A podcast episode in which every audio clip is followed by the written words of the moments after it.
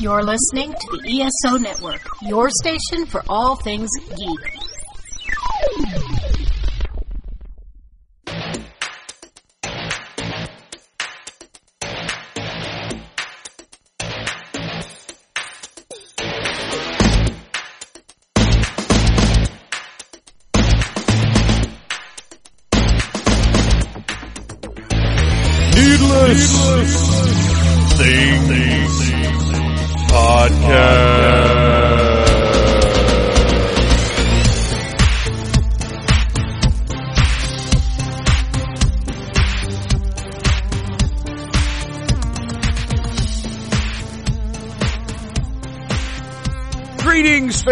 Phantomaniacs, and welcome to the Needless Things Podcast. This is the first episode of 31 Days of Halloween. Or perhaps you prefer 31 Days of Halloween. Or even 31 Days of Halloween. I don't know. This isn't the show I do voices on. That's Earth Station Boo. If you haven't listened to Earth Station Boo, go over to esopodcast.com and search for it. It's the Halloween show that I do for them uh, the past couple of years, and I do a lot of production and voices, and it's a big deal, and it takes a lot of time and effort, which is why I'm not 100% positive I'm doing one this year. I'm like 83% positive I'm doing one. I really want to. I love it. I'm very proud of them, and I don't want to miss it, but uh, there's a lot going on this month, man it, it's it's Halloween month. It's it's not a day, it's Halloween month, and there's there's a lot going on on needlessthingssite.com where we have 31 days of Halloween with special features by Beth V, by RT Ewell.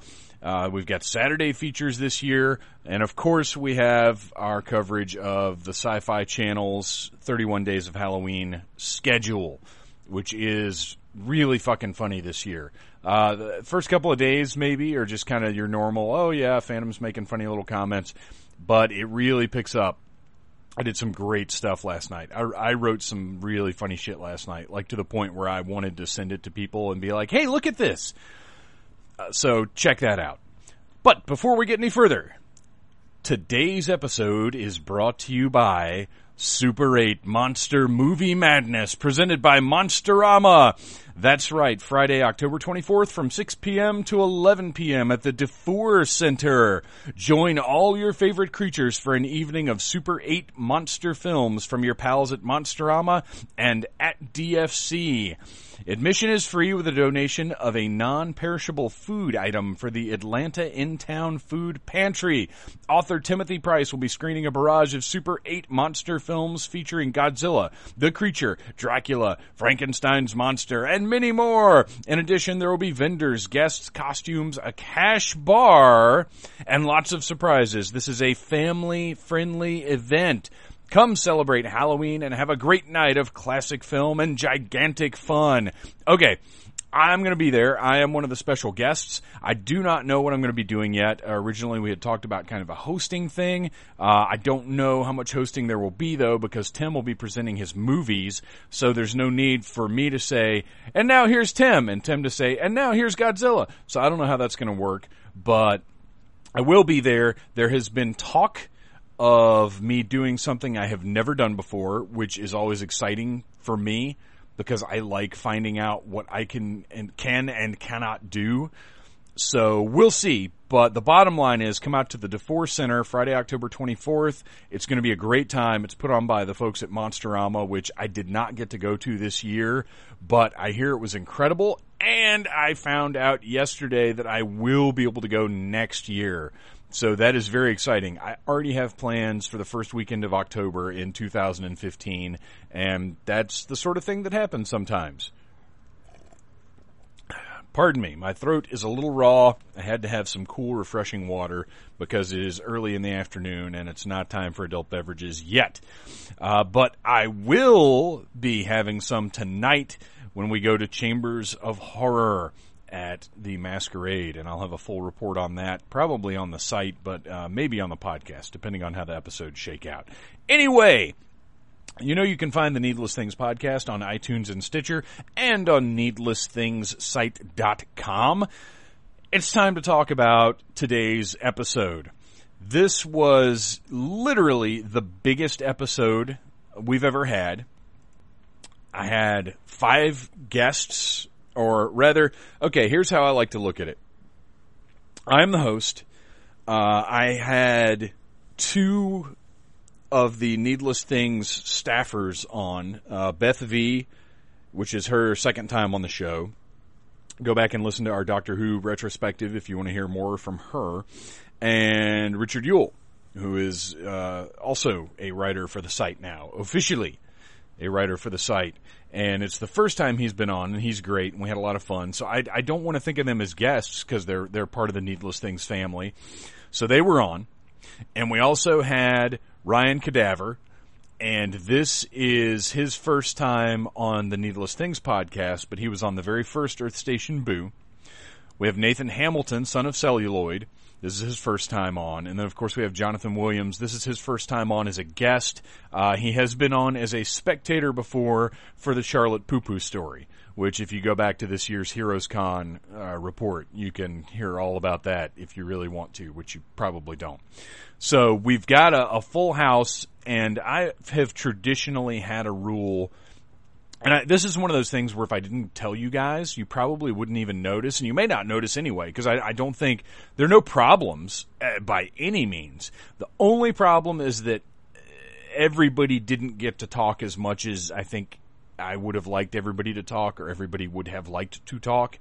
Uh, six is a lot for one episode, and I have traditionally had a rule where four is is kind of the max. You don't really want more than four people on, and I, I think I learned that that's correct. And everybody was great, and we weren't talking over each other. I mean, I, I think I did it uh, from time to time, but it was more in the interest of just kind of keeping things going.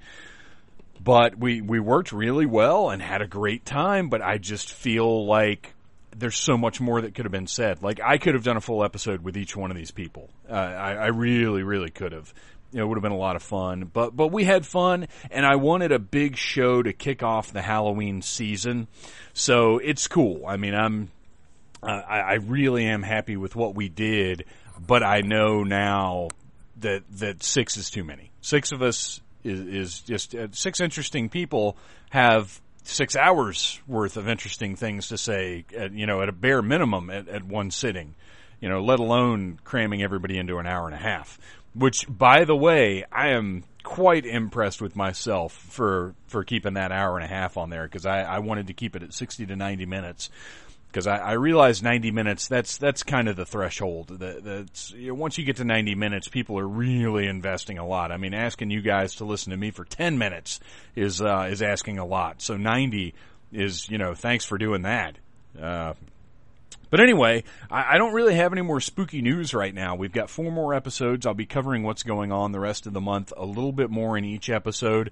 Uh, the thing on the 24th is kind of my big deal, and there there are no MCW shows that I'm going to be part of, but they will be appearing at Chambers of Horror on October 15th. But I'll talk more about that in the next episode.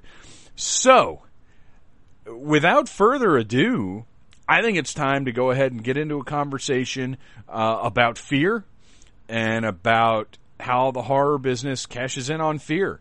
We get to talking about some personal stuff. I mean, not too personal, not you know, not weird shit, but you know, I I, I reveal my deepest, darkest fear. Uh, so you know, stay tuned for that. And here we go.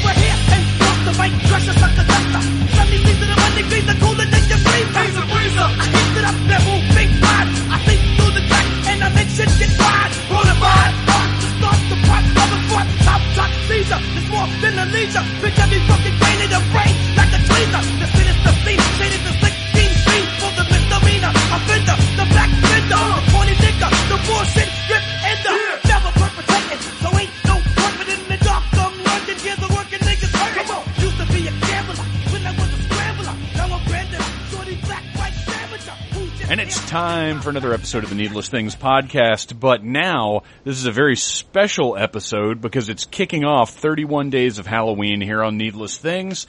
Uh, I wanted to do something a little different this year. I, am going to try and record, honestly, as many podcasts as I can throughout the month of October. Obviously, they're all going to focus on Halloween oriented things. Uh, and this one is, I wanted to start off big, uh, literally big. So I've got five panelists on tonight.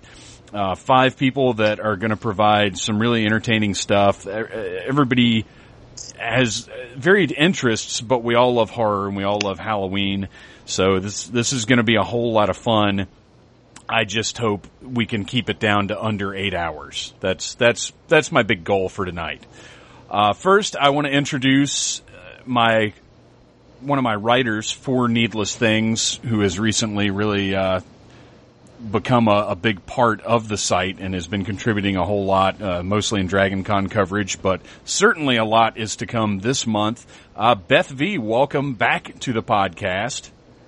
Well, thank you. How are you doing tonight? Super. I've got my glass of wine. I'm good to go. Excellent. That's that's really all we can ask.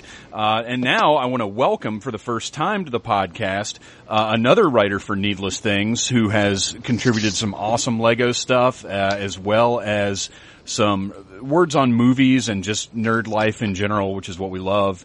Uh, Richard, welcome. It's so nice to have you here. Tell us a little bit about yourself since this is your first time. Uh, thanks, Phantom. Thanks for having me on. Um, uh, well, I I've been a writer for about five years now. I write under um, the name RT Ewell. Um, I write horror stuff. I've got a novella out and uh, three short stories.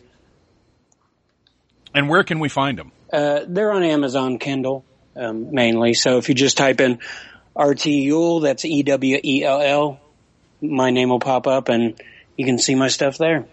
Very cool.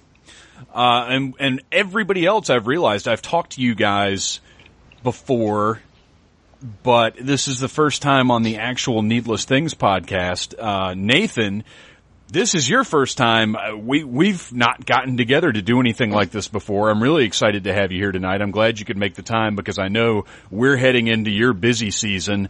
Uh, welcome to the podcast and tell us about yourself. Ah, it's great to be here, man. Uh, like you said, I'm Nathan Hamilton, aka the Son of Celluloid. I write the horror blog Son of Celluloid, also the Son of Celluloid show on YouTube.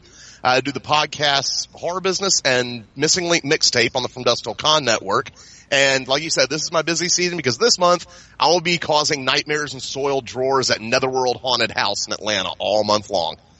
And that's awesome. I knew when I talked to you uh, about doing this, I was like, all right, I've probably got like a, a 10 to 14 day window to get this done before you're going to disappear into the netherworld. Oh yeah, pretty much. that is my life as far as October goes. Yeah. And, uh, Ryan, welcome to the Needless Things podcast. We have talked before on the very first podcast that I hosted actually for the ESO network, Earth Station Boo, a couple of years ago. Uh, but it's nice to have you here on my home podcast. Welcome and tell us a little bit about yourself. Absolutely, man. Thanks for having me. I'm Ryan Cadaver, the vocalist for the Casket Creatures. Uh, probably the drunkest horror rock band around. And uh, yeah, man, it's just an honor to be here, man. I love the show, love the blog. I'm a fan. And and I'm glad we could time this right for you too, because I know this is getting ready to be a busy time of year yeah, for you guys. it's about to be ape shit crazy here soon. Like kicking off October first is just nonstop. I'm looking at the schedule right now, and it's like it's exciting as hell, but also I'm like, oh my god, why do we book so many shows? Well, if you check out uh, the Casket Creatures on Facebook, you'll see you guys recently put up your your October schedule, but I don't. It wasn't complete, was it? There's still a couple things we're going to add to it, but yeah, that's a couple crazy. unconfirmed things.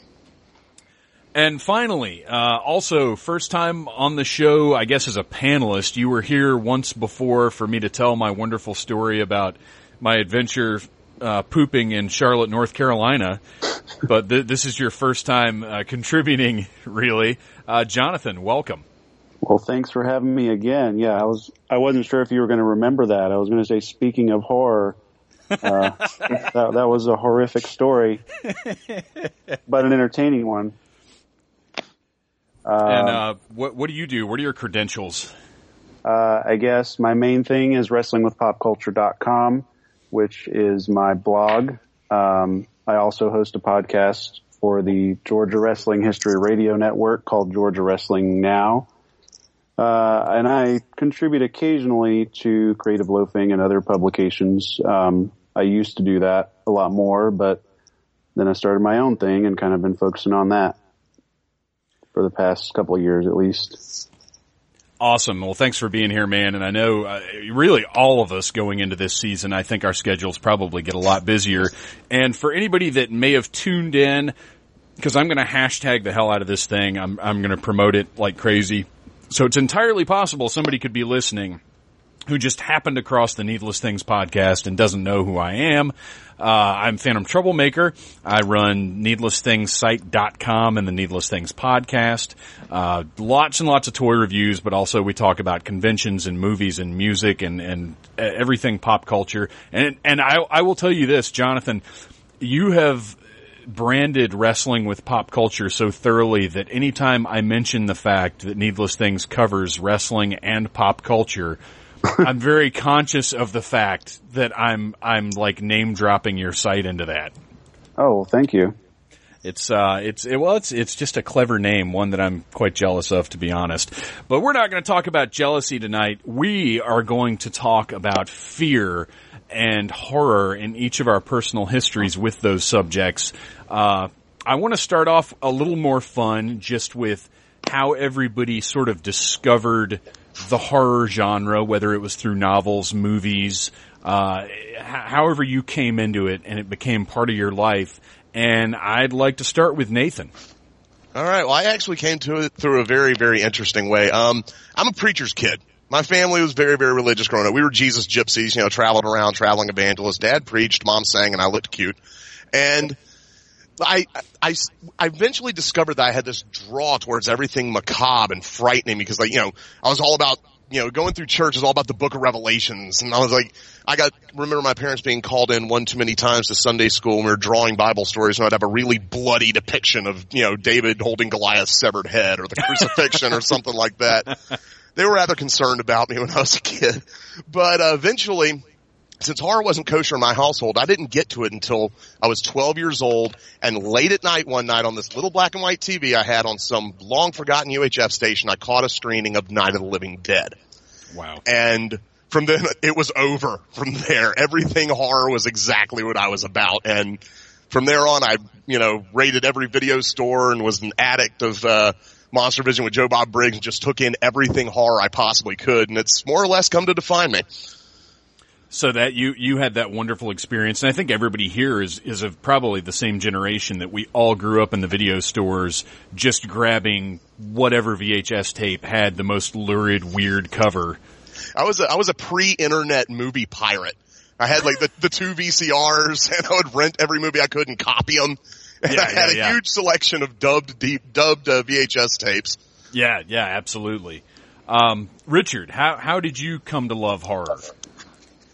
Um, well, growing up uh, in the '90s, I uh, I fell in love with Full Moon and a lot of the cheesy horror movies that um, everybody kind of fell in love with. I think, but it really came about in uh, early 2000 when Saw and Hostel and those movies came out. I really got addicted to almost all things horror. So that was my big thing. And then um, I was part of a website called Dark Obsessions, and it was a horror message board, and we did that for for a few years too.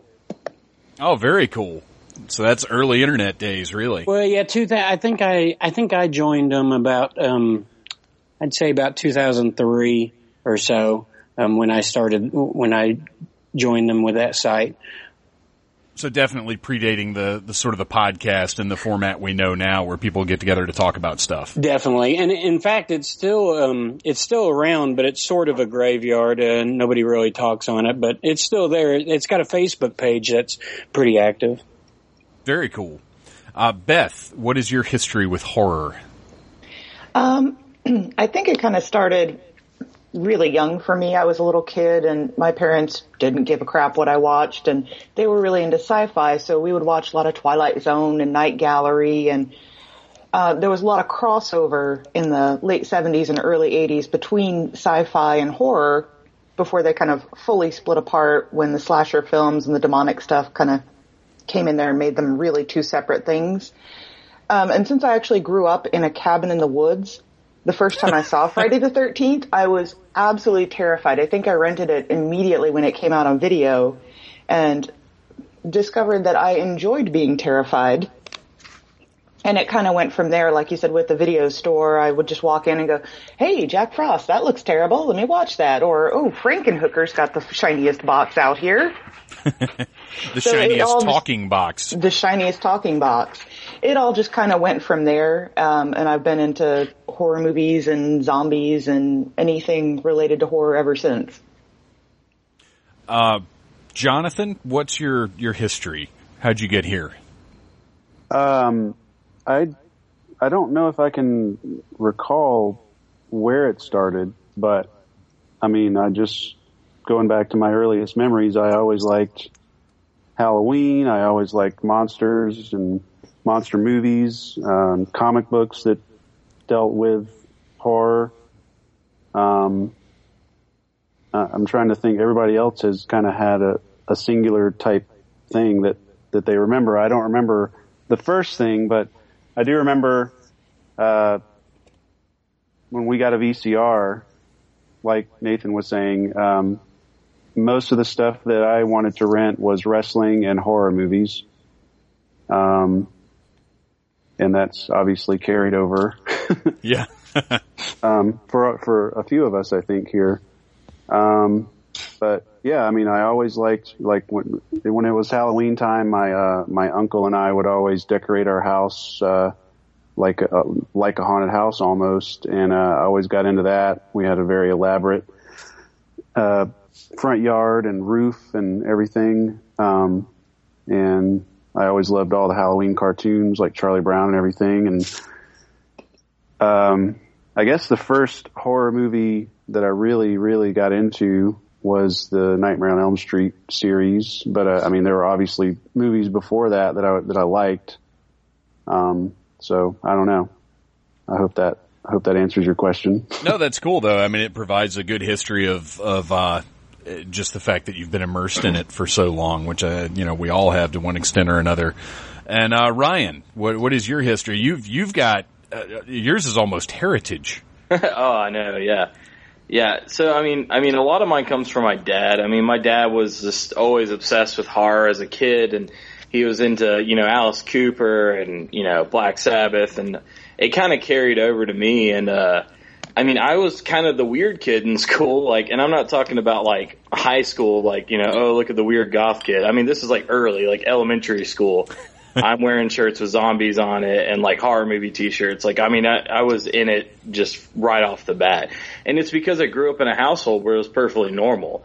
I mean, like, I saw The Exorcist when I was like six. And I mean, I just, like, I, I've just, I, it's, it's always been around me. And, uh, I, I do remember like, you know, not, not many movies scare me because I was introduced to it so early, but, uh, I remember it terrified me. And I think that, how much it terrified me. Like, and it, I, I, it took forever before I saw the full movie, you know. But like this, my dad showing showing clips of it, you know, with the uh, clown in the sewer. You know, he's like, "Hey, watch this, watch this." I'm just like, you know, freaking out, like crying in a corner, and he's like laughing. But that being said, I love him for it because I mean, it made me who I am, you know, and and uh, like I said, I mean, I just, you know, I grew up with it. I've always loved horror, you know. You know, I I uh you know, we we did a lot of home haunt stuff together, me and my dad. You know, we we uh you know, decorate the garage and and uh do a little haunted house for the kids for free and shit. And it's just something I've always been passionate about. And I was always passionate about music too, and that just kind of once I finally figured out, I don't know why it took me so fucking long to crack the code, but when I did, uh, I was like, oh, horror and music, I can do that. That's a thing. And then it just, you know, that that's me in a nutshell. Awesome. That's yeah, and and it clearly is too. It takes about two seconds of uh of meeting you and being in your presence to to pick up on that. You're it's it's awesome that you were so immersed. Uh, my own history, uh, my parents were super super straight laced, like very uh, Southern Baptist, uh, very uh, no no drinky, no dancy. but my grandmother was way into like Stephen King books and horror stuff. And when we would go visit my grandparents, uh, in the in the evenings when everybody else kind of went to bed, me and Granny would stay up and watch Hammer horror movies on you know the the midnight movie show, and I would read her Stephen King books and stuff. So my grandmother is the one that got me kind of started on enjoying horror, uh, and then the first movie I saw, and I'm sure it wasn't the first horror movie I saw because I have I have memories of seeing uh, you know, all, all the Hammer stuff. The Mummy one stands out, but the the first time I realized that I truly loved horror movies was when I saw Phantasm. Uh, that movie just blew my fucking mind. I I, I still blows my mind because it, it doesn't make a fucking lick of sense, but it's beautiful and weird and creepy, uh, and it, it's just it was very impactful on me. And I think because of it, my my taste towards horror tends to be towards some of the stranger stuff. But what's so interesting about the genre is there's so many different facets of horror and suspense and thrill. You've got gore, uh, you've got pure suspense stuff.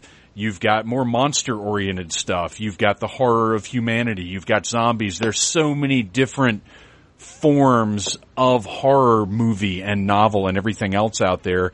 What are you guys, what, what do you feel like you lean toward? I don't know if this is something you've even really thought about, uh, but what, you know, do you prefer gore? Do you prefer the stuff where you're sitting there waiting for something fucking horrible to happen?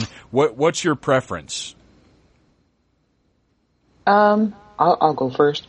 Uh, go I, I really, really still, even though they're starting to get annoying, gravitate towards zombie movies. And it took me a long time to figure out why.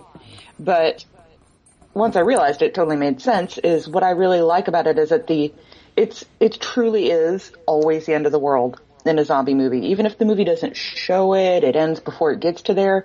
You know, with most horror movies, you get away or you, you kill the bad guy or you get away from the evil thing and you're going to be okay. You may Sure. spend the rest of your life in therapy and, and living in a rubber room, but you'll be alive.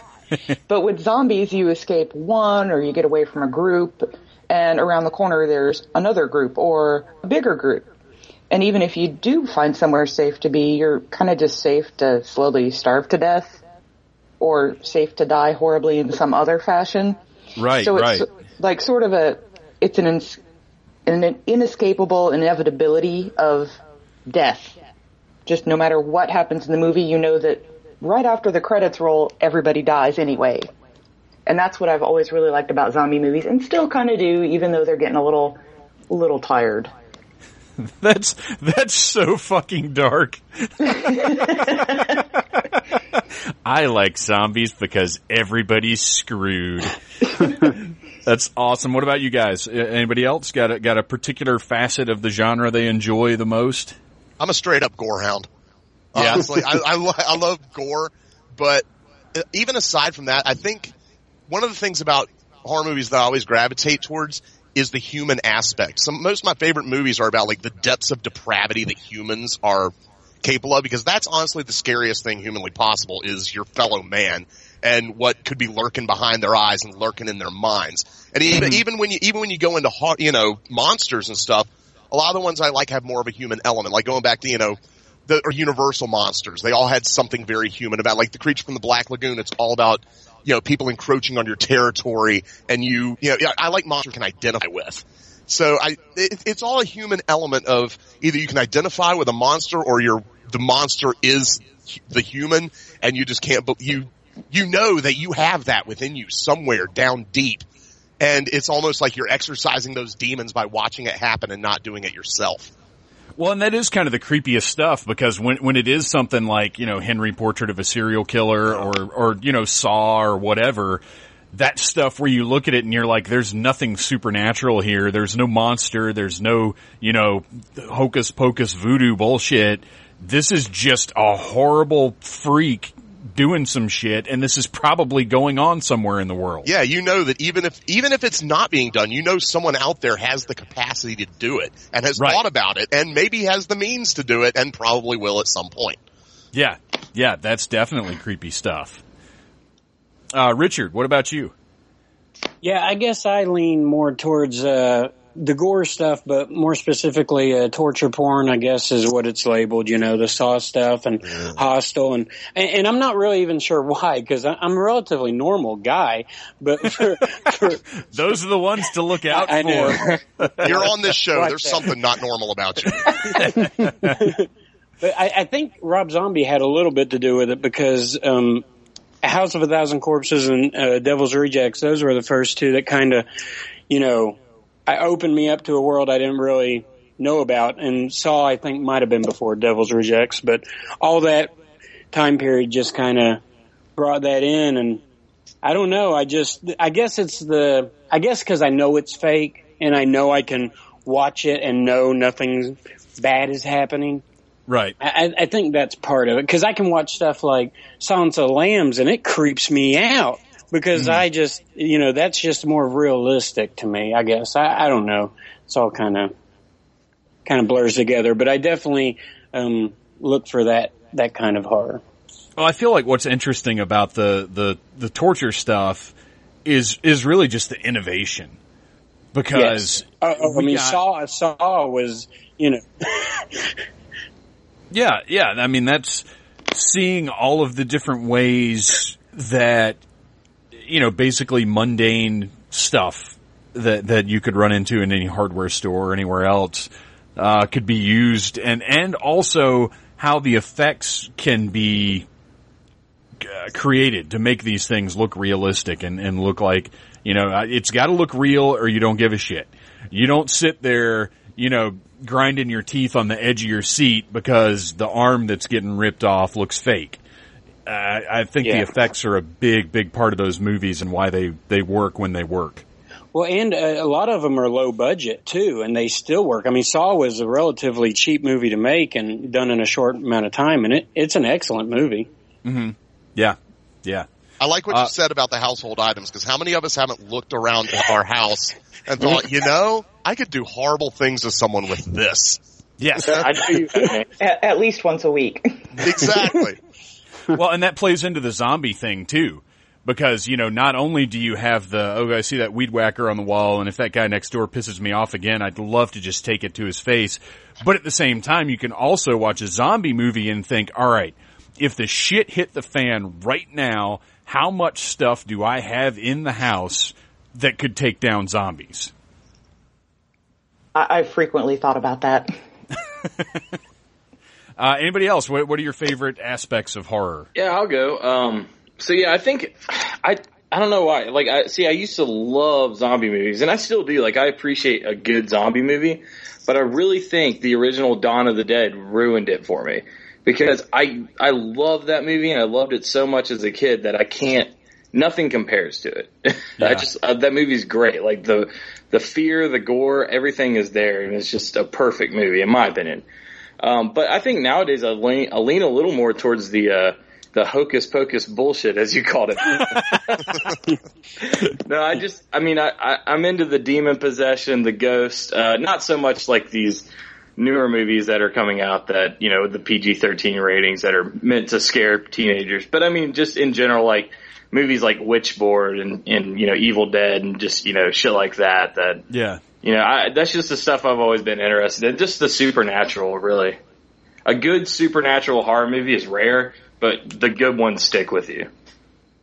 Yeah, absolutely. Because the you know, as much as you you know, you may consciously go into it thinking, you know, whatever your stance may be on the supernatural, you you go into it thinking, well, at the very least this is unlikely. Yeah. But a good a good one grabs a hold of you and makes you forget that thought.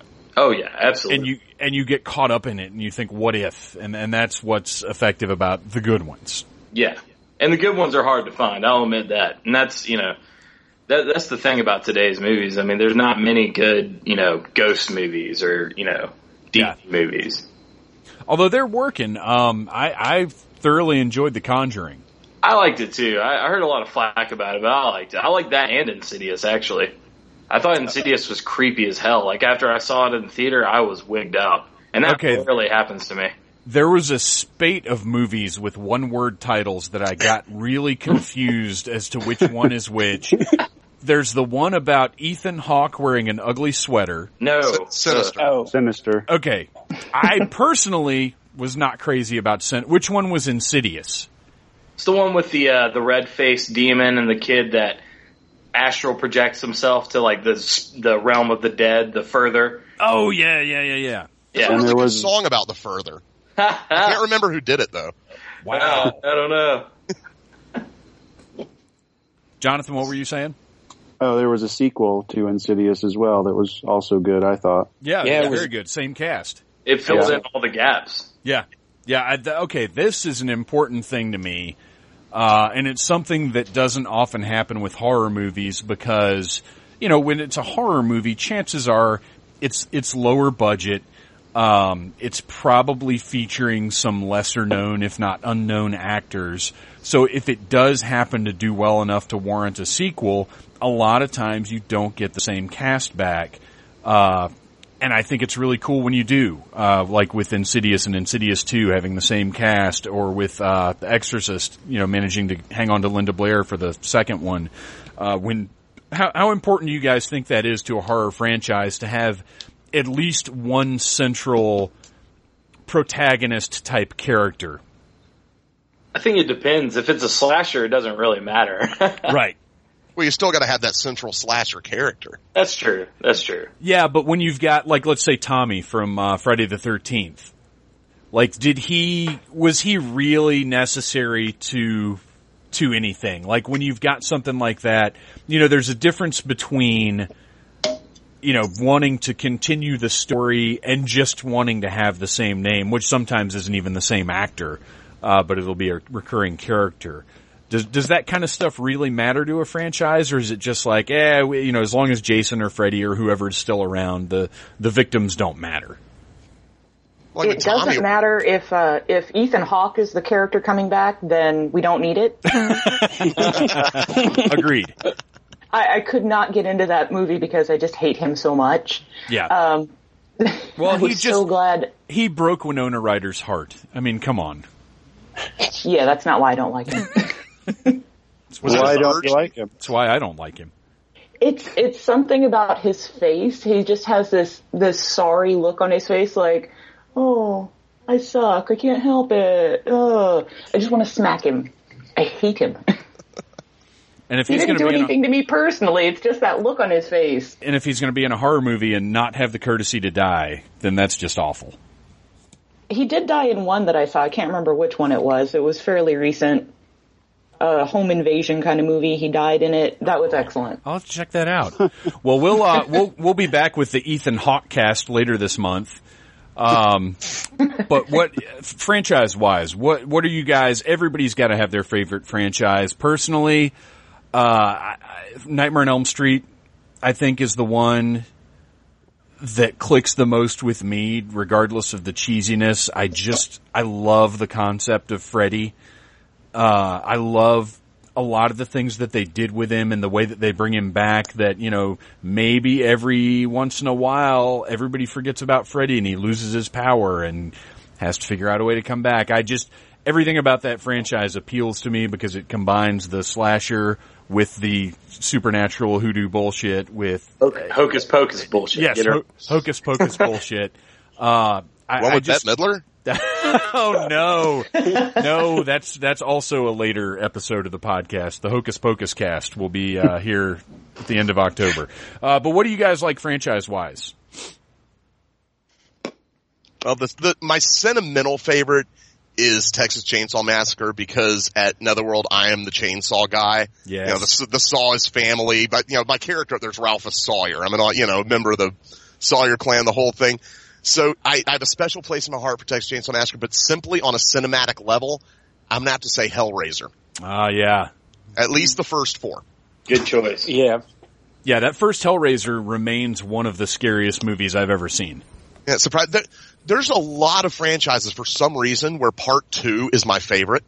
Like uh, part, Texas Chainsaw 2 is my favorite of the series. Phantasm 2 is my favorite of that one. And Hellraiser is no different. I'm, the first one, don't get me wrong, amazing movie, but Hellbound is my fa- definitely my favorite of the series. And it's interesting because there's like this weird parallel with Halloween where it goes from, you know, being the, the, the neighborhood, the house, the whatever, to the hospital. Yeah, And, and it's a direct con- uh, continuation, which I, I love that. And that I like movies like that. Like they did that in the uh, oh god, the Hatchet series too. yes. Where the next movie picks up like a few minutes after the last one ends, and I love that kind of continuation of the story. Yeah, that's always, and, and it's really cool when you don't realize that's what it's going to be. When you go in and you sit down and you're like, holy shit, this is the closing scene from the last movie.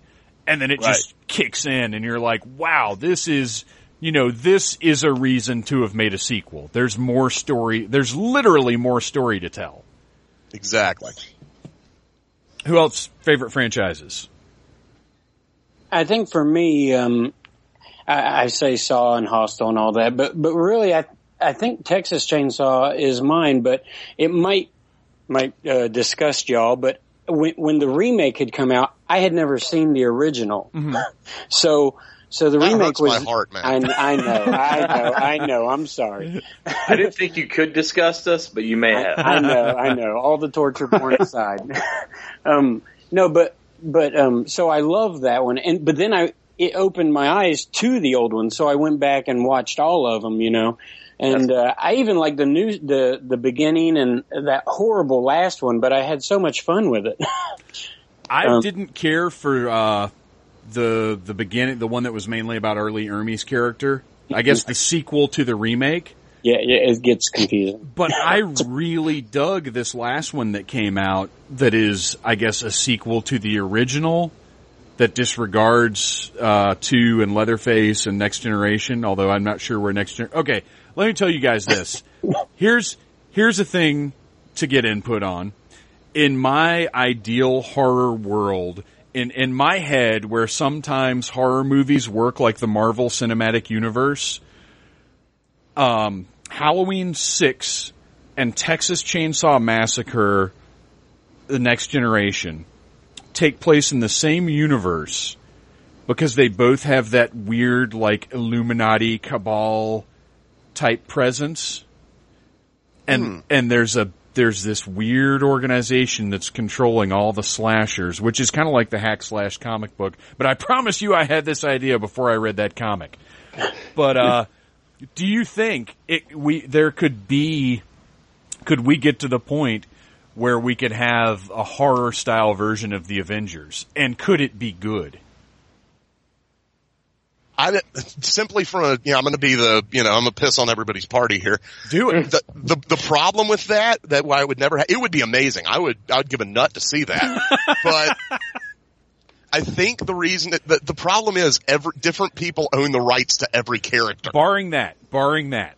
This, Okay, this, is a, then yes. this is a world where we don't worry about who owns what or licensing or any of that kind of stuff.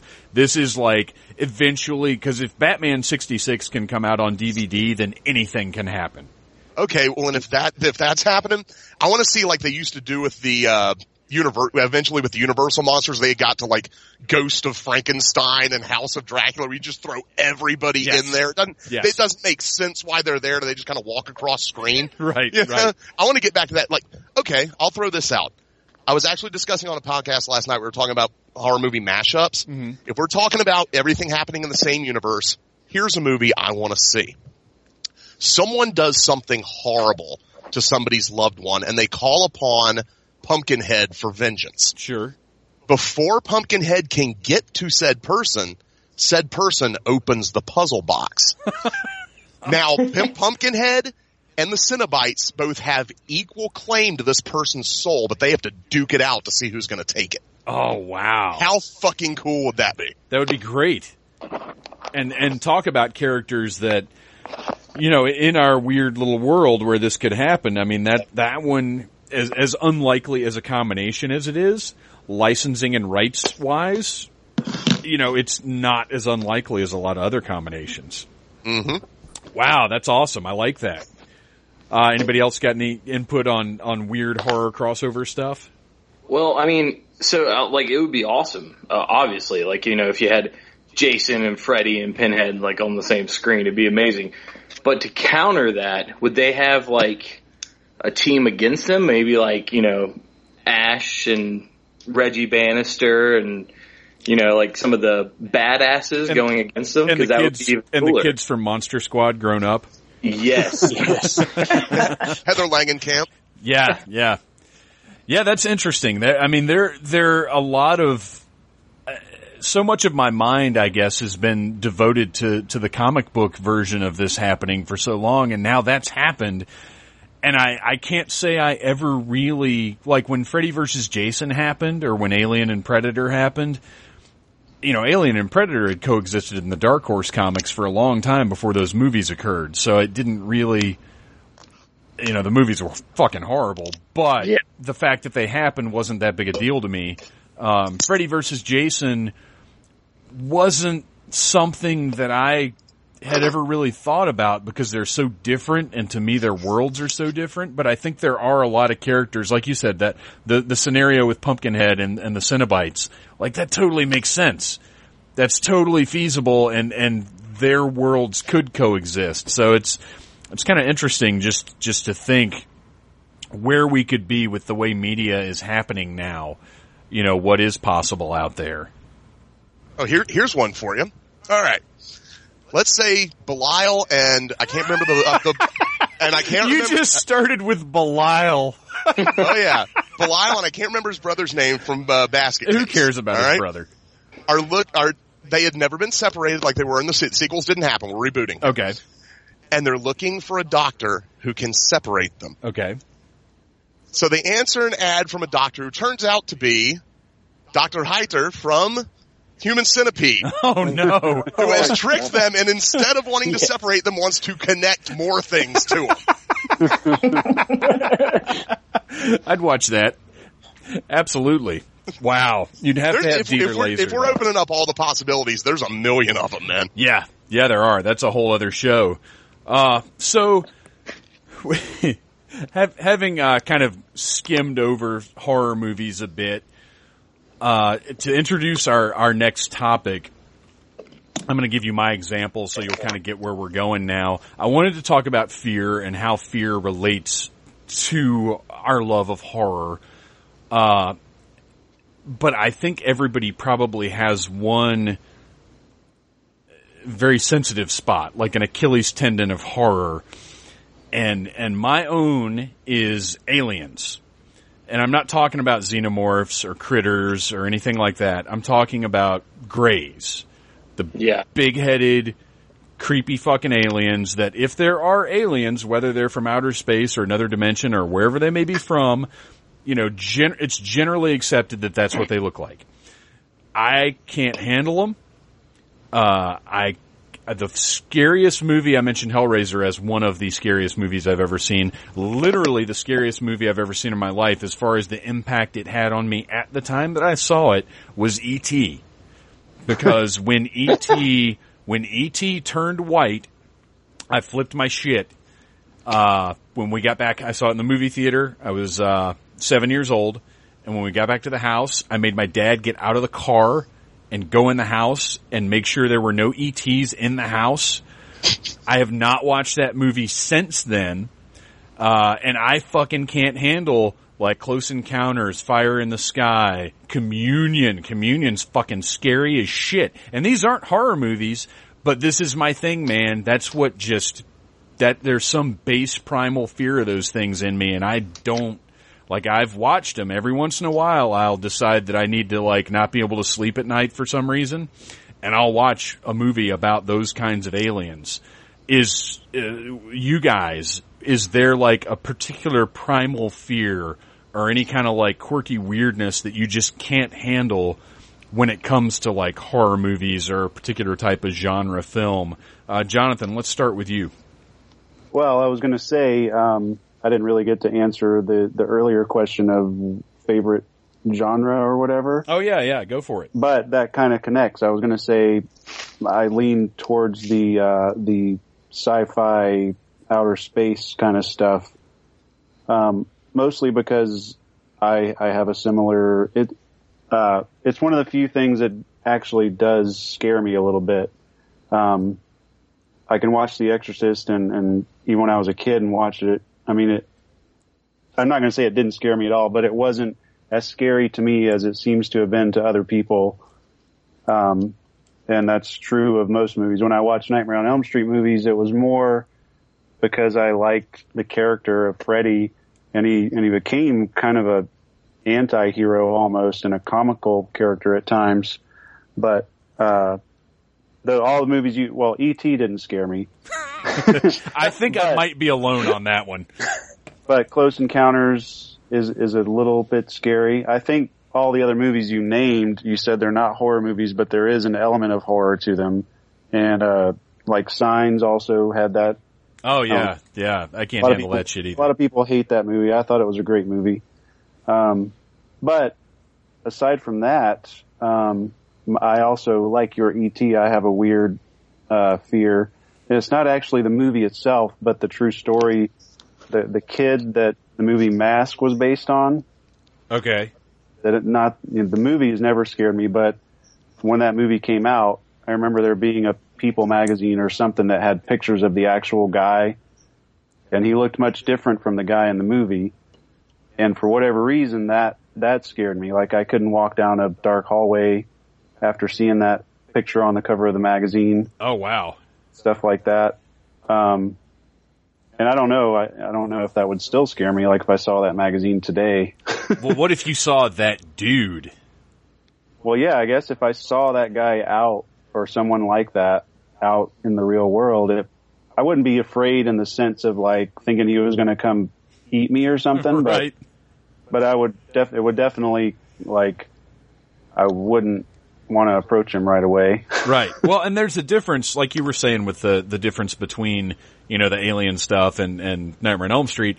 There's a difference between that apprehensive fear of of what's going to happen next and what's going to jump out and when are they going to hit the right musical sting, and that primal fear that that you can't, you know, you can't look at through your fingers, you know, or or you can't you can't pause it. It's just there. Uh, there's a big difference between fear and, and sort of the apprehension of modern horror movies. Uh, Ryan, do you have a do you have a horror soft spot? Yeah, I mean, when I was a kid, it was definitely Pennywise. Pennywise scared the shit out of me. The sight of him would just terrify me. I'd go running and screaming. Um, but uh, I mean, I've grown out of that now, obviously, you know, and uh, it doesn't. Uh, he doesn't freak me out as much, but it's uh, it's one of those things where you know, like I have a lot of things I was afraid of as a child, but I grew out of it. But gray aliens, actually, that's funny you brought that up because I didn't even think about that. But I mean, that is horrifying. And actually, I've I've been terrified of those since I was a kid because I saw fire in the sky, and it freaked me the fuck out. Ugh. It was yeah, that movie is terrifying. And uh, recently, I saw uh, pretty recently I saw VHS two, and they actually had an awesome. Uh, Oh, dude, that was I had to turn that shit off a couple of times. I finally Yeah. made my way through it, but oh my gosh. Yeah, it. I mean, that freaked me out. That was intense, and it's rare that I get freaked out during movies. So. but uh, yeah, I mean, and other than that, I'm afraid of heights. and That's not that cool, so we won't talk about that. Beth, do you have a, a particular fear? Uh, I guess I have more like a, a phobia of um, like being unable to move, being trapped. So uh, that really came out this year at Dragon Con and the Sky Bridge on Saturday. Oh no. oh, Yeah, it was not good. I'm gonna I'm gonna stay away from Dragon Con on Saturdays next time. But um, the the best horror movies to me have an aspect of a real fear in them, even if they're not really wholly based in reality. You know, I'm not afraid I'm going to be trapped on a spaceship being hunted by aliens that shoot acid. But being trapped in a, a dark place that's unfamiliar, being unable to get away from something threatening, is really scary and kind of unnerving to me. So like Alien, uh, Event Horizon, The Descent, The Thing, all of that kind of stuff where you're just, you're trapped and you can't get away from whatever it is because you literally can't leave has always been kind of unnerving to me. Yeah, I totally get that one. That's and and me, it's not even necessarily horror related. It's just life related. Like I I won't go on a cruise, and and it's not because I think uh, that uh, you know Deep Rising is going to happen. It's because I just don't want to be on a cruise and realize I hate it and be stuck. Let alone there be a monster there. yeah, that's I I get that. Ugh. Uh, Richard, do you have a do you have a horror spot of sensitivity? Well, I really hate mice, but I, I just tend to stay away from like Willard and those movies. So, but um, I think something came out in my adult life that I didn't really know was there. But I watched the movie The Strangers, and that movie creeps me out. I can't. I I can't even walk to my car the same way like I used to. Yeah. I mean, it, the, I love that movie. I know. I mean, I love it, and I still watch it, but it, it creeps me out. I mean, like uh, the way the faces will come out, like in the bushes from the faraway shots, and that movie was just brilliant. I mean, it really was. But yeah, it's it was very terrifying. and that's another one where it plays upon the the human element of you know this this could happen. Yeah. Well, the scariest part of the movie is why are you doing this to us? Because you are home. Right. It's like, well, I'm home. Yeah. What's going to happen? Yeah. Yeah. That's a very accessible fear. And uh, finally, Nathan, do you, do you? I, I, you know what? I can't even believe that you would have uh, one of these. but, uh, but, but is there anything that truly frightens you to your core? Uh, people always laugh at me about this one because I totally, like you said, don't seem like the type. I am absolutely terrified of snakes. They absolutely free. Like I will watch Cannibal Holocaust, Serbian film, most extreme shit you can imagine. I have never and will never watch snakes on a plane. Wow. Ever. Ever. But I think, yeah, I know that's funny, but I think, you know, I, I like you said, I rarely get scared of films, almost, not because I'm such a badass or whatever. It's just a, when I'm watching horror movies, I'm more, I, I watch, I guess I'm too analytical. I watch them thinking, oh man, check out the lighting in this scene or, oh, look at the camera angle right here. It's cool. But anytime a movie can take something, like Beth was saying, something real that you experience every day and make it scary, that's when they work the best. There's two examples I can think of. Number one, like I said, the Night of the Living Dead was the first horror movie I saw that I enjoyed. The first one I ever saw was Jaws, Oh yeah. and I saw it in a hotel room at, in Myrtle Beach. and it destroyed my vacation. I wouldn't even get in the pool. I mean, I was, it was, that was it. Yeah. I built lots of sandcastles that week. Yeah, yeah. So, you know, you take something like that, and the other one was actually the Blair Witch Project. Because my, and my ritual at that point, it, I, that came out when I was in high school, and I would always sneak out the back door, go back into the woods, smoke a joint, come back in, go to sleep. Well, that night I go back there, Oh. you know, after seeing it and light up and take a couple puffs and look around. The wheels start turning. At that moment, I wanted nothing more than to be out of those fucking woods. You know, I did not want to be there. So anytime you take something real that people actually experience and kind of turn it on its head and make that scary, that's when it really works. Or, like I said, if it has a fucking serpent in it. Well, and that is what worked about Blair Witch is, you know, it wasn't even so much, uh, the story as the way that it was done. Uh, because, you know, if you, if you went into that just like you would go into any movie, just the way that it was shot and the way, I mean, it's creepy regardless of what the end result is. And I, I can imagine just watching that and then being in some dark woods and it just being a little too much. Yeah, and that was before the whole glut of crappy found footage movies. Right, so right, right. That was like a level of reality that we hadn't really seen. You know, Cannibal Holocaust did it way back in the day. Yeah. But that, you know, they also had, it was only a part of the movie. The whole movie being shot like that, it made it a lot more real at that time before anyone had seen that over and over and over. Well, and it was such an interesting concept because they, you know, that it was one of the first things that kind of used viral marketing uh, to to get over, and it, it it really was interesting. I look forward someday to to a retrospective documentary on that movie and and what it did and the effect. J- just like you know, Jaws probably is the movie that had the biggest impact on the real world as far as people not wanting to go in the ocean. I mean, it, it, it because Worked on me. yeah, yeah, it's legit. And everybody that's, I mean, my parents will tell me that, you know, they went to see that movie and they grew up on the beach. You know, they grew up with the ocean as part of their lives and both of them will admit that after seeing Jaws, it was just spooky. And, and they weren't, one- you know, they weren't ones that were put off of the ocean just because they had spent their whole lives there, but you know, a whole generation of people didn't want to go in the water. That's just fact, and it's because of a big rubber shark.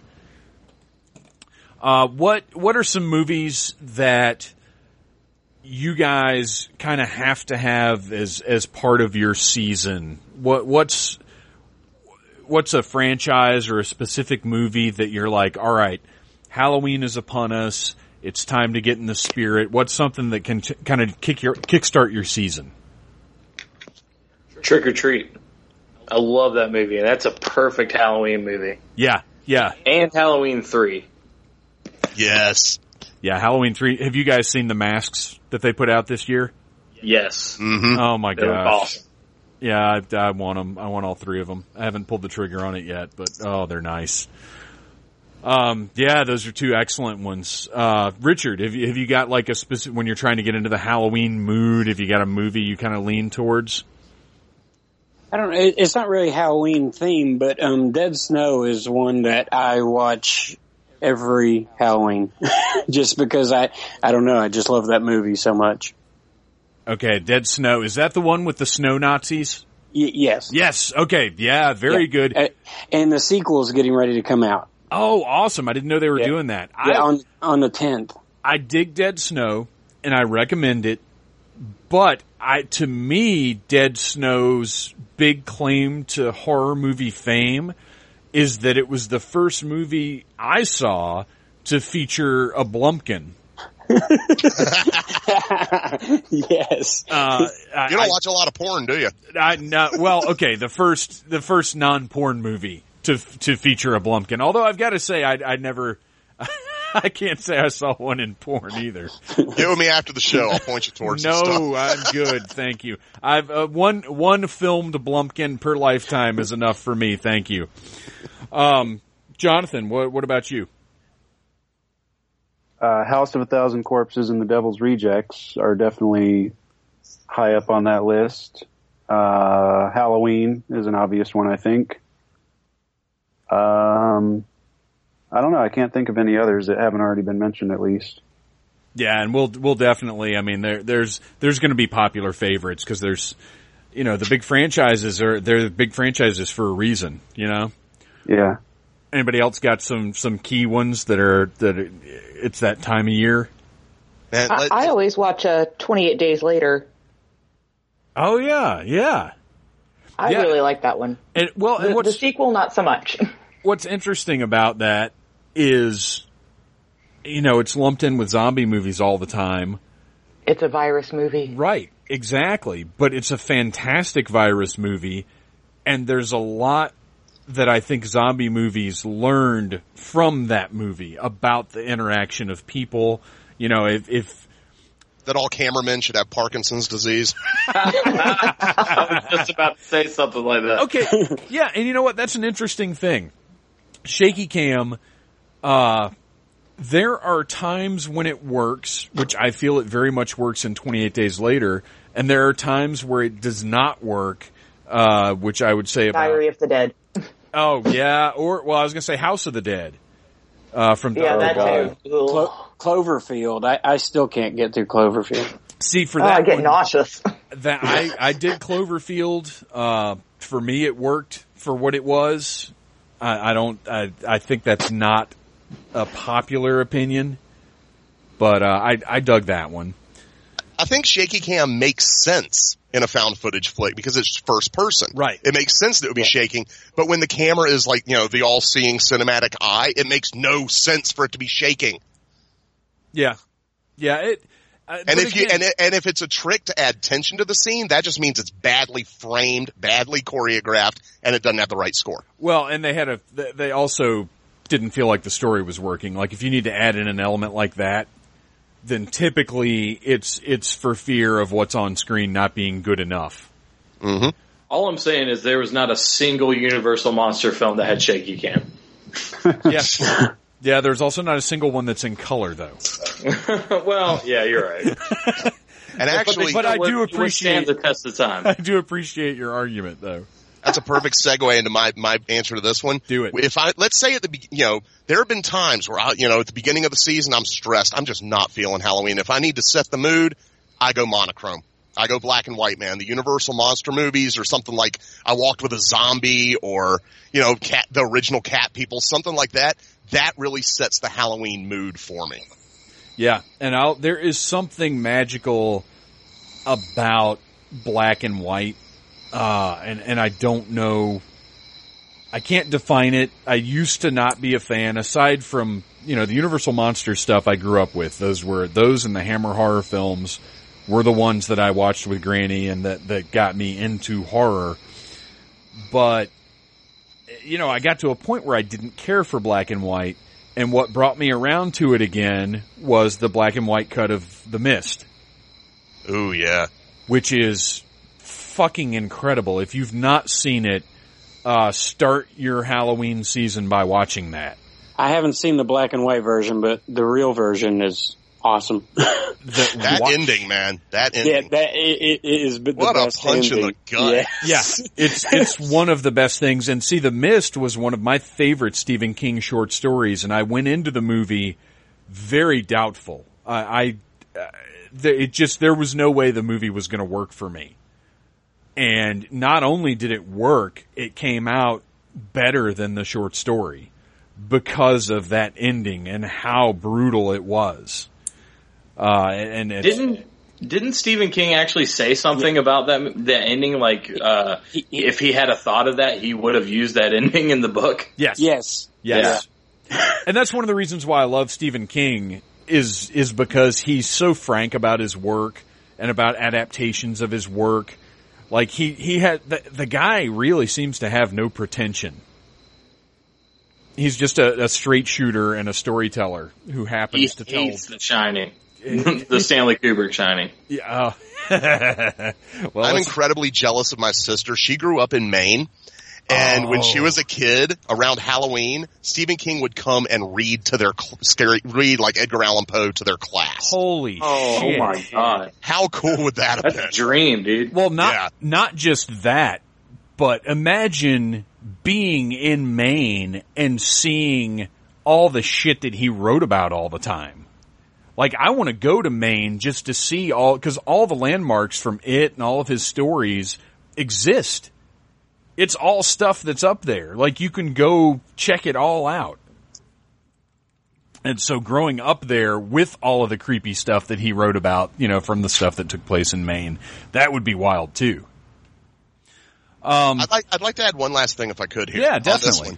Um, another thing that will set the Halloween mood immediately, Halloween specials, old TV shows that you can dig up that you, they have that special Halloween episodes. That'll do it. Like I've got a, I've got a tape that I recorded off TV back in 1988. I know from the commercials. It's got, um, the Great Pumpkin, Garfield's Halloween Adventure, and DTV Monster Hits. Nice. And I will watch that over and over during Halloween season. Some of those old Halloween specials, and it's got the Chicken McNuggets Halloween commercial on it. oh, awesome. The, like uh, all the anything Halloween themed from TV or something that like kicks in. Oh wait, it's that time. You know? yeah, and that that's one thing that I miss from from TV being so specialized now is you don't really get that anymore. You know, now there's the Sci-Fi Channel and and Thriller. Uh, no, wait, what is it? Whatever the horror channel is called, Chill- that- Chiller. Chiller, Chiller. that we don't actually get, but like I don't get it either. everything. Rest in peace, FearNet. yeah. Oh gosh, what happened to FearNet? Uh, Sony decided they weren't a viable uh, entity anymore. Ugh. But uh, like everything is so specialized, we don't get like the major networks doing their Halloween specials. And every once in a while, I guess they probably still do uh, Halloween specials on sitcoms, but I don't watch sitcoms because they're fucking Still- terrible. Still got Treehouse of Treehouse of Terror. Horror. Yeah. Yeah, yeah, that's true. And actually, last year it actually aired before Halloween, didn't it? Really? Because traditionally, it airs like two weeks after Halloween because of football or something. Oh Uh, yeah.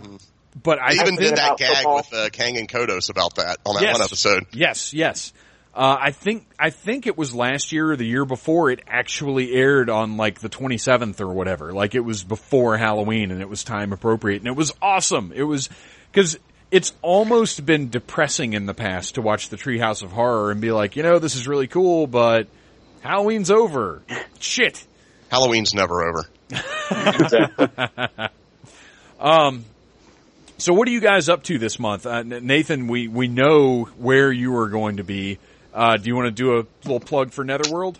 Absolutely, man. Like, haunted houses are Halloween to me. I worked in my first haunted house when I was 12 years old.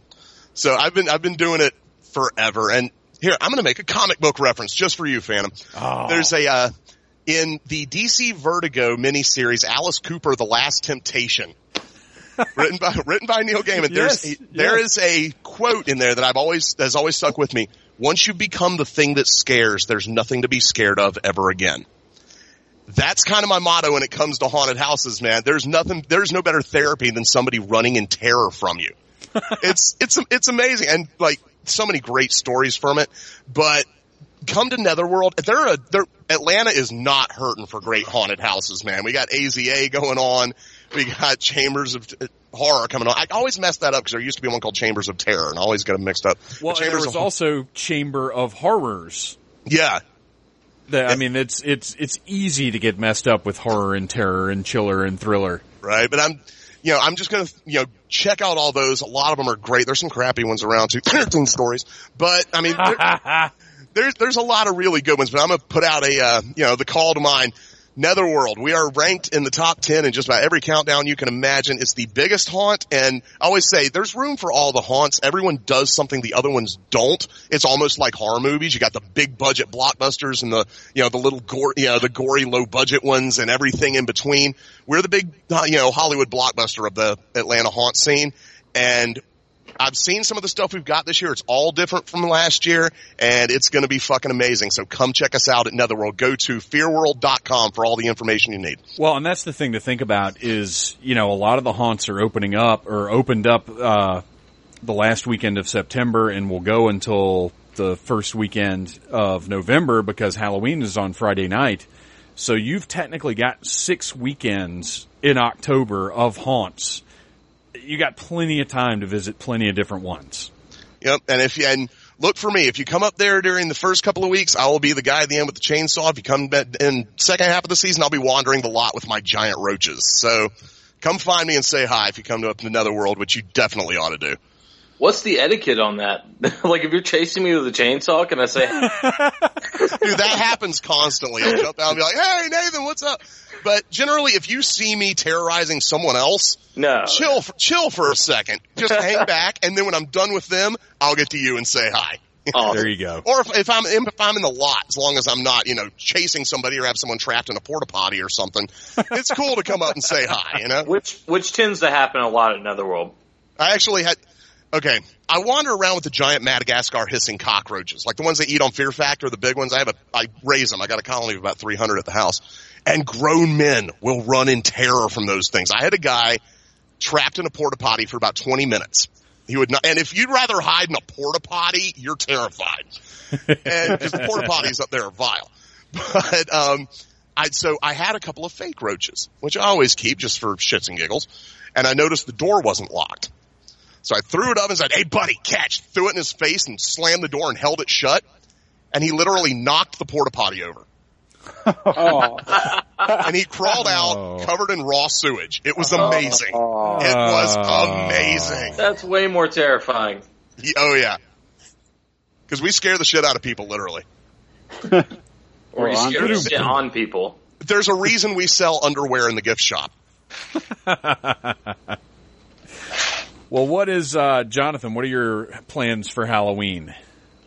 Uh, well, those big three are traditions at this point for me: uh, Netherworld, Atlanta Zombie Apocalypse, and Chambers of Horror. Um, trying to think, are there any good horror movies coming out?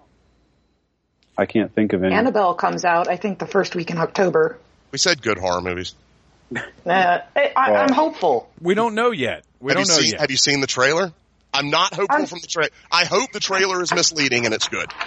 I'm trying to be hopeful.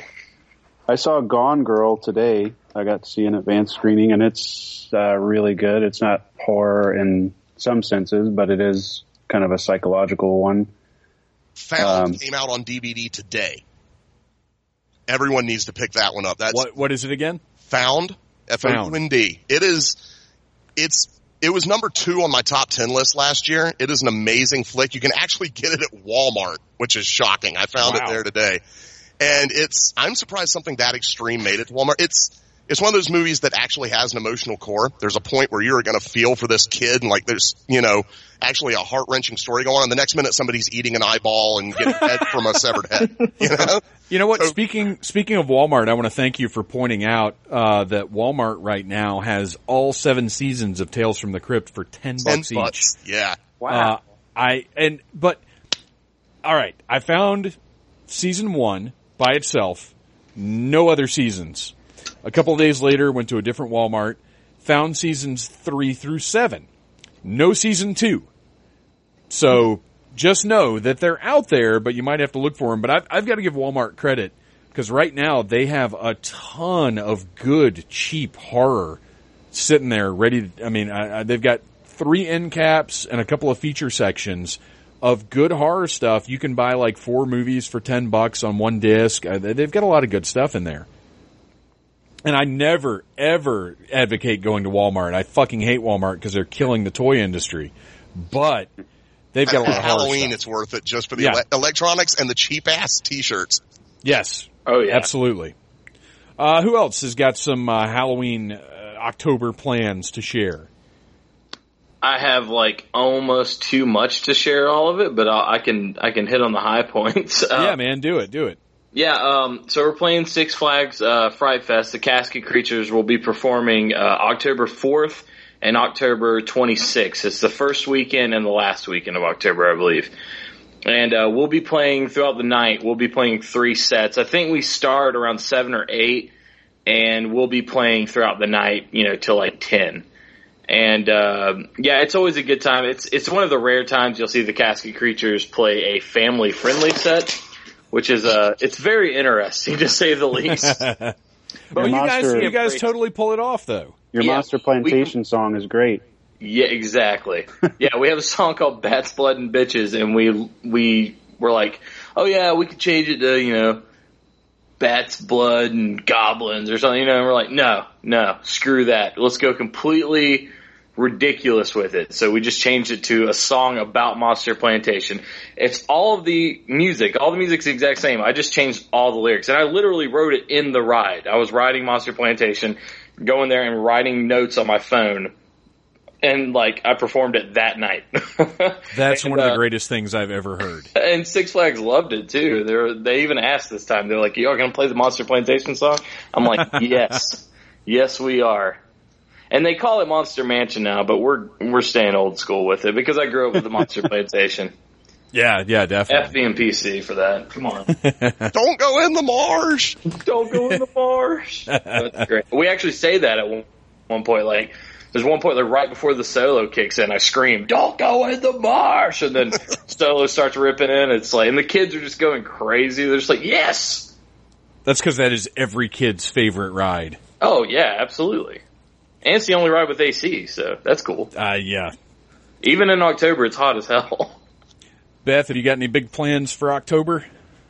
Uh, well, I've got two posts already written, um, and then I'm going to go see some horror movies. I'm going to see Annabelle. It may suck, but I'm going to go see it. Um, I need to go see Tusk, and it's not classified as horror, but I think it's going to be horrifying. I'm going to go see Left Behind. Oh God, I, I'm going to Wow. see it. literally, oh It's gonna be a I'm train gonna have wreck. to see that too. Well, I it stars saw It's going to be a train Cage. wreck. Is that I- I think- is Nicolas Cage in it now? Yeah, yeah. Oh, yes. Yes. That's That's the gonna see it. terrifying part. Wow. Uh huh. Um, I'm probably also going to go see the the RiffTrax live Anaconda showing because Oh, I didn't know get that enough was of happening. John. Oh, I that'd can't get enough of Jon Voight saying "explode." I won't be there. Um, and then I will. Uh, I assume we're going to Walker Stalker Con. Yes, Oh, I meant to we mention we will be covering Walker Stalker Con. Uh, we'll have, hopefully, we'll have a couple interviews before the actual con. But you and I will both be down there seeing what's happening. Um, yeah, I'm, I'm actually kind of terrified of the idea of if I can get an interview with Michael Rooker. That guy scares the crap out of me. He's an intense dude. He seems like it. He's Uh, super just- super nice, but really intense. He'll always be Henry to me. I know that's why he scares me. it just sucks that that's the same weekend as a little Five Points parade because I, I can't really do both. Oh But I'd yeah, rather, if I, if I have to choose, I'd I'd pick Walker Stalker Con. The Little Five Points Parade, I mean, it's, it's awesome and it's kind of a tradition in Atlanta, but it's so packed now. Yeah. Like it's really hard to navigate down there at this point. Yeah, I, I'm not even sure what time you'd have to get there to get any kind of decent parking at all. Well, well, then I'm better off at something downtown where I can take Marta. There you go. Uh, Richard, what are your plans for, for this spooky month? Well, unfortunately, my job uh, doesn't really allow me to enjoy uh, October like I used to, but I will still always get in, you know, horror movies and um, I live in the Knoxville area, so I'll try to go. We got a couple of good haunted houses up here, so I'll hit a couple of those. But really, I, I just like decorating around the house and the yard, and I, we still get trick or treaters on Halloween, which amazes me. But Nice. yeah, it's really cool. Usually we have about 50 to 60 kids. I mean, it, it, so I'm glad to see the tradition isn't dying out. That's awesome. Yeah. Yeah, that is awesome. We're in we're in kind of a, a kid free neighborhood, so we we don't get any, and it's not something I thought about when we moved here. Uh, you know, we were just looking for the right neighborhood. I wasn't thinking much about who was populating it, but but yeah, that's kind of a bummer at Halloween. Yeah, the first year I lived here, um, we had over a hundred, and we actually had to run out and get more candy because we ran out. But over the years, it has kind of dwindled from that. But you know, hopefully this year will pick up. Of course, kids grow up and move away. You know. Yeah, yeah. Well, any uh, any last thoughts? Any last horror Halloween? Any thoughts that you want to get out before we wrap this thing up? Two more things for October, right quick. I completely sir. forgot on Son of Celluloid. I'm going to be doing the third annual "What Halloween Means to Me" countdown. Oh, awesome! Yeah, I, I am doing another one of those. I've got some great people lined up. People are still coming in. I'm going to be doing that again. I mean, in the past years, we've had, you know, Linnea Quigley, Herschell Gordon Lewis, Jack Ket, no, not Jack Ketchum, Edward Lee, uh, half of the cast of Night of the Living Dead's been on there. And Ryan forgot something. Uh oh. At some point in October, release date is not exactly pinned down, but at some point in October, they're going to be releasing a music video. And it's Oh, yes. going to be amazing. and I'm in it. Zombie werewolves from outer space. Yeah, hell yeah, you're in it. You get murdered. It's awesome. and we disemboweled your dad as revenge for that whole it thing. oh, I know. Uh, he he is still talking about that. He's so excited to see it. Yeah, he I was a not- trooper too. I mean, like we literally, like Nathan, basically electrical taped a bag to my dad's stomach, and With an entire playing a- roll of electrical tape all in his yeah, hair. Filled it with blood and guts, and then I had to slice into the bag, just as a werewolf, couldn't see shit, slice into the bag with a knife, and then pull his guts out. It was pretty epic. So As he was holding a sign that said, God hates the casket creatures. oh, it's great.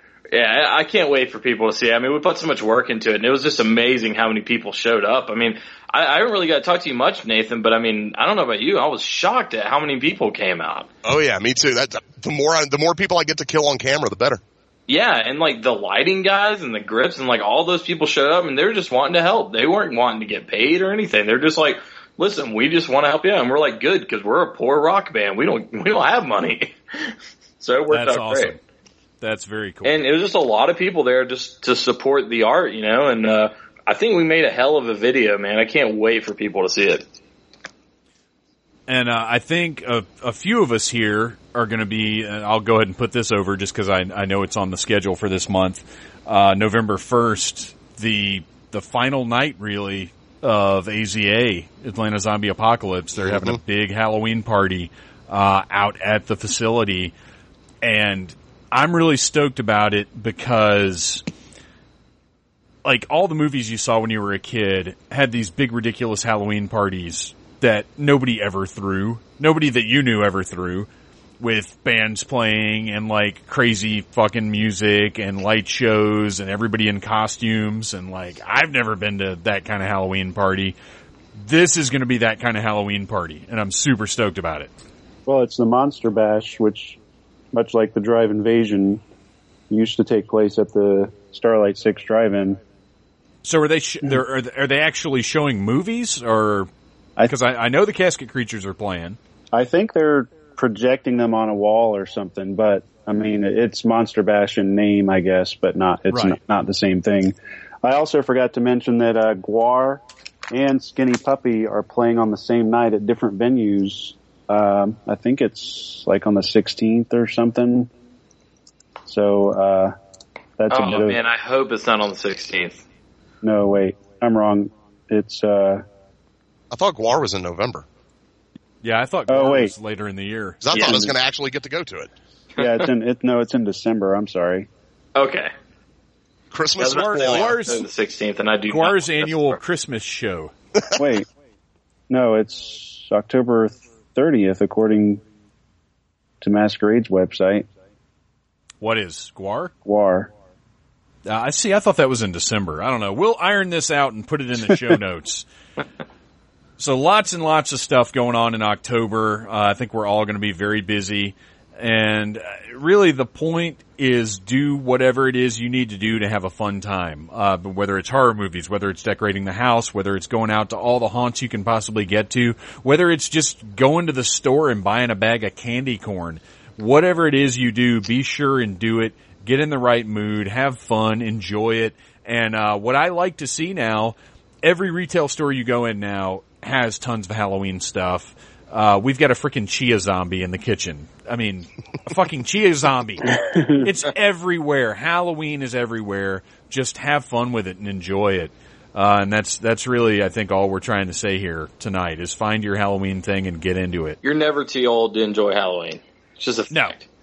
Fact. Absolutely and, and not. people who you know show up to costume parties not in costume and show up to you know like it, you're never too old to have a little fun you know it's halloween for god's sakes don't go it's, to a Halloween party. it's halloween party. for satan's sake don't go to a Halloween party without a costume. That's that's just the worst kind of etiquette. That's just lousy. Yep. Just stay home and drink tea or something. I don't know. I don't know. exactly Whatever bullshit people like that do. And you can't use your candy. And you can't use your job as your costume. I always hated that.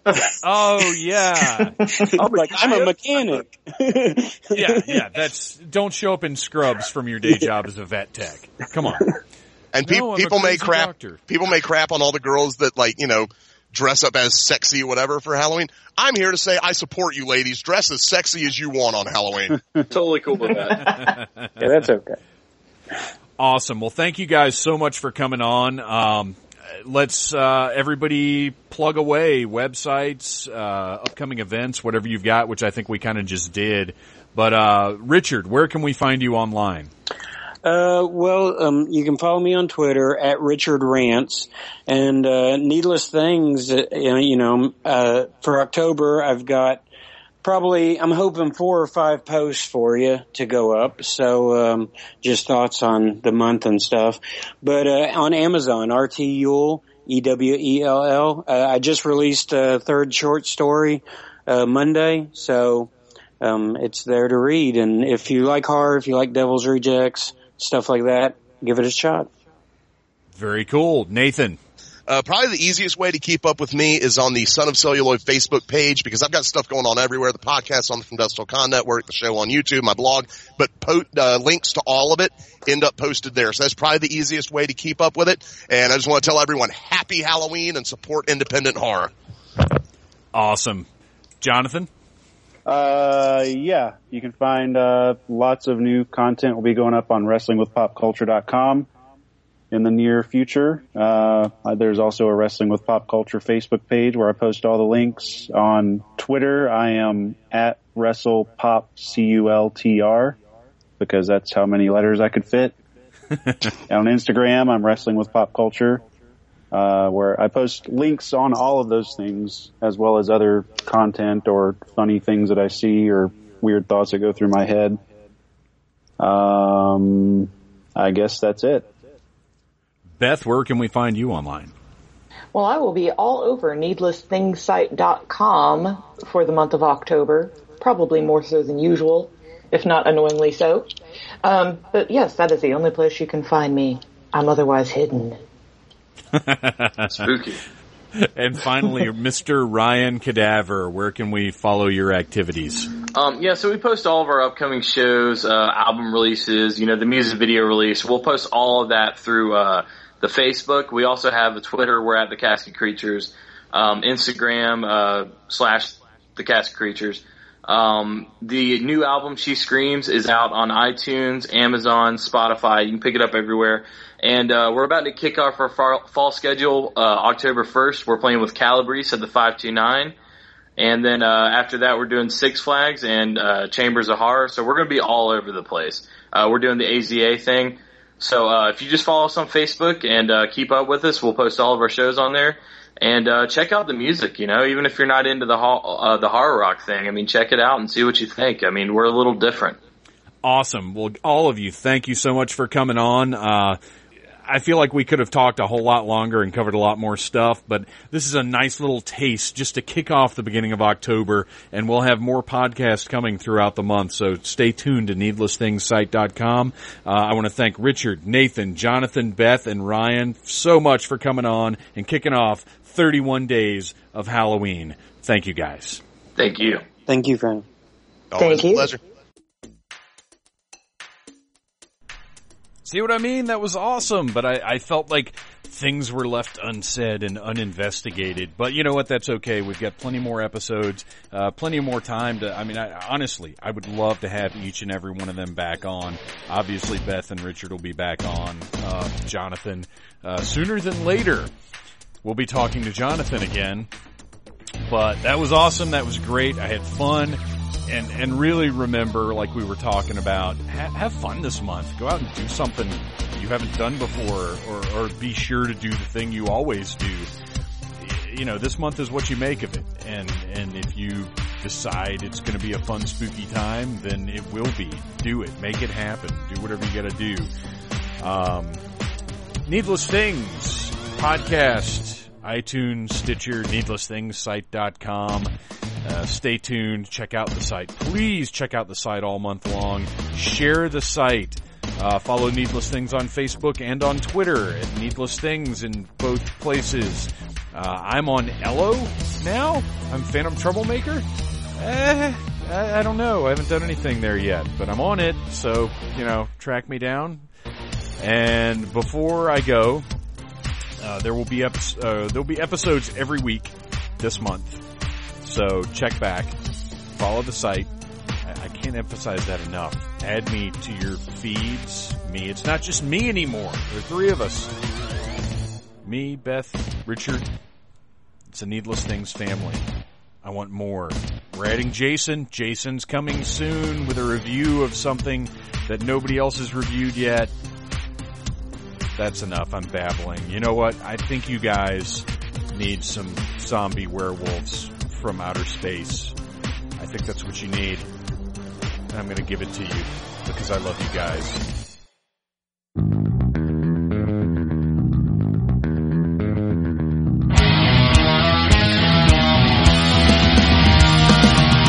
They came from the world unknown,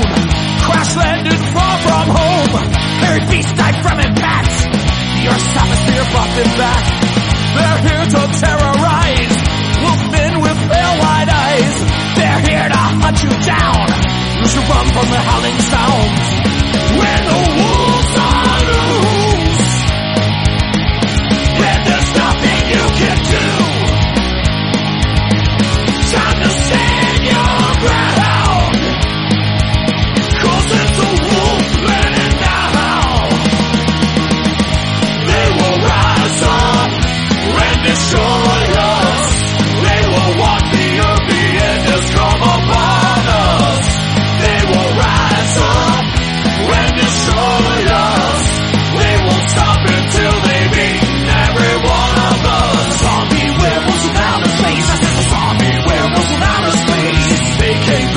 from a distant place. I said the zombie werewolves from outer space. They feed on human flesh. They can't be bargained with. They don't need the full moon. Killing machines from a spacecraft tomb. We know we aren't alone. They made the earth their home. Believe me when I say we'll all be dead in a matter of days.